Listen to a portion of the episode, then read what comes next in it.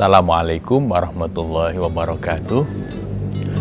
Sabar itu berasal dari akar kata sobaro yasbiru sobron. Al-Asfahani dalam Mu'jam Teori Bil Quran menerangkan Sobaro yasbiru itu artinya menahan kesulitan. Berarti tahan ketika sedang menghadapi kesulitan. Nah itu yang namanya sabar. Maka orang yang punya daya tahan lebih ketika menghadapi berbagai kesulitan kehidupan, nah itu orang yang sabar. Sabar ini karena menyangkut perasaan, menyangkut emosi, yang sekarang disebut afeksi. Maka kadang gampang diucapkan tapi susah untuk dilakukan. Karena orang bisa saja mulutnya ya sabar, saya sabar kok. Tetapi kemudian dia memberikan respon-respon yang tidak menunjukkan bahwa itu ekspresi orang yang sabar. Nah, karena itu harus terus dilatih bagaimana menata hati. Karena yang namanya orang tetap tahan ketika menghadapi kesulitan, kesulitan itu kan biasanya menimbulkan kekecewaan, menimbulkan keluh kesah. Nah, itu yang harus ditata. Maka orang sekarang menyebutnya dengan istilah regulasi emosi. Jadi orang sabar itu orang yang bisa menata hati. Jadi karena dia bisa menata, maka orang ini seperti tidak punya persoalan. Padahal sebetulnya persoalannya banyak yang dihadapi. Cuma karena dia bisa menata hati, maka hatinya ini tetap stabil. Dia tidak fluktuatif, tidak kelihatan naik turun. Kan ada teman misalnya, itu yang kalau susah itu kelihatan sedih banget, tapi kalau gembira juga kelihatan berlebihan. Nah, nanti orang melihat ini orang sangat fluktuatif. Nah, maka orang yang sabar itu menjadi lebih stabil karena dia bisa mengelola, bisa menata perasaannya sendiri. Ada beberapa hal yang penting saya kira dalam bagaimana kita menata hati. Yang pertama, sebelum ditata kan kita harus mengenali dulu.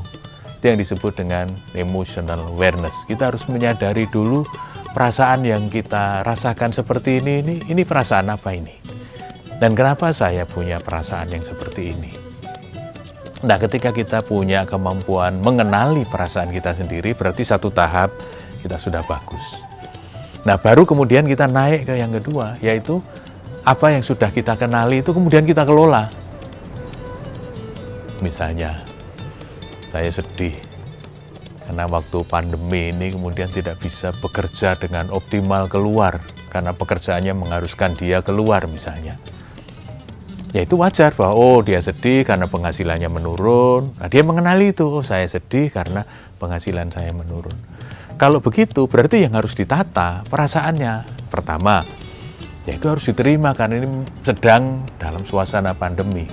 Tentu dalam suasana seperti ini kita tidak bisa seperti pada saat-saat yang normal. Orang yang sudah punya pekerjaan yang mapan saja sekarang ini pada kelimpungan. Apalagi misalnya kita pekerja harian yang kita bekerja hari itu untuk kita nikmati hari itu juga. Tentu sangat tidak mudah. Tapi kalau kita menyadari, oh ini memang ya kita sedang sedang prihatin, ya kita prihatin dulu. Atau kemudian pengelolaannya itu dalam bentuk, oh kalau begitu saya harus mencari pekerjaan lain, harus mencari cara lain untuk bekerja supaya kebutuhan ekonomi saya terpenuhi. Ada teman yang menjadi bekerja di salon kecantikan yang biasanya laris dipanggil ke sana kemari untuk facial, untuk perawatan dan lain-lain. Tapi dalam situasi yang seperti ini siapa yang mau ke salon?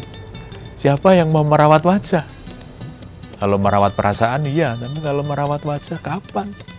Nah, tetapi karena dia pintar mengelola perasaannya, hatinya, dia tidak menyerah dengan situasi, tapi kemudian ekspresinya apa? Nah, ini yang ketiga, selain mengelola, kemudian mengekspresikannya itu juga menjadi tepat karena wah ini saya harus banting setir meskipun biasanya dia menjadi pekerja salon, tapi karena situasi seperti ini ya sudah. Sekarang ini yang orang tetap butuh ya makan, maka dia jual makanan macam-macam yang diantar. Kalau dulu dia datang ke rumah itu untuk facial, untuk perawatan, orang yang mengundang. Nah sekarang dia datang ke rumah itu untuk mengantarkan makanan. Karena yang dulu facial sekarang pesennya makanan. Nah ini kan sebuah cara untuk menyelesaikan kesulitan dengan cara tadi regulasi emosi yang bagus sekali. Nah, pemirsa, mudah-mudahan puasa ini bisa melatih kita untuk lebih mengendapkan perasaan. Kita coba mengenali perasaan kita sendiri dengan lebih jernih dan kemudian coba kita tata.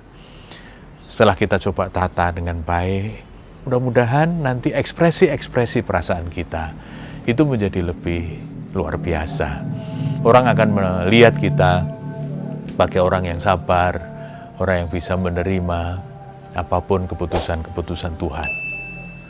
Sampai ketemu lagi di lain kesempatan. Assalamualaikum warahmatullahi wabarakatuh.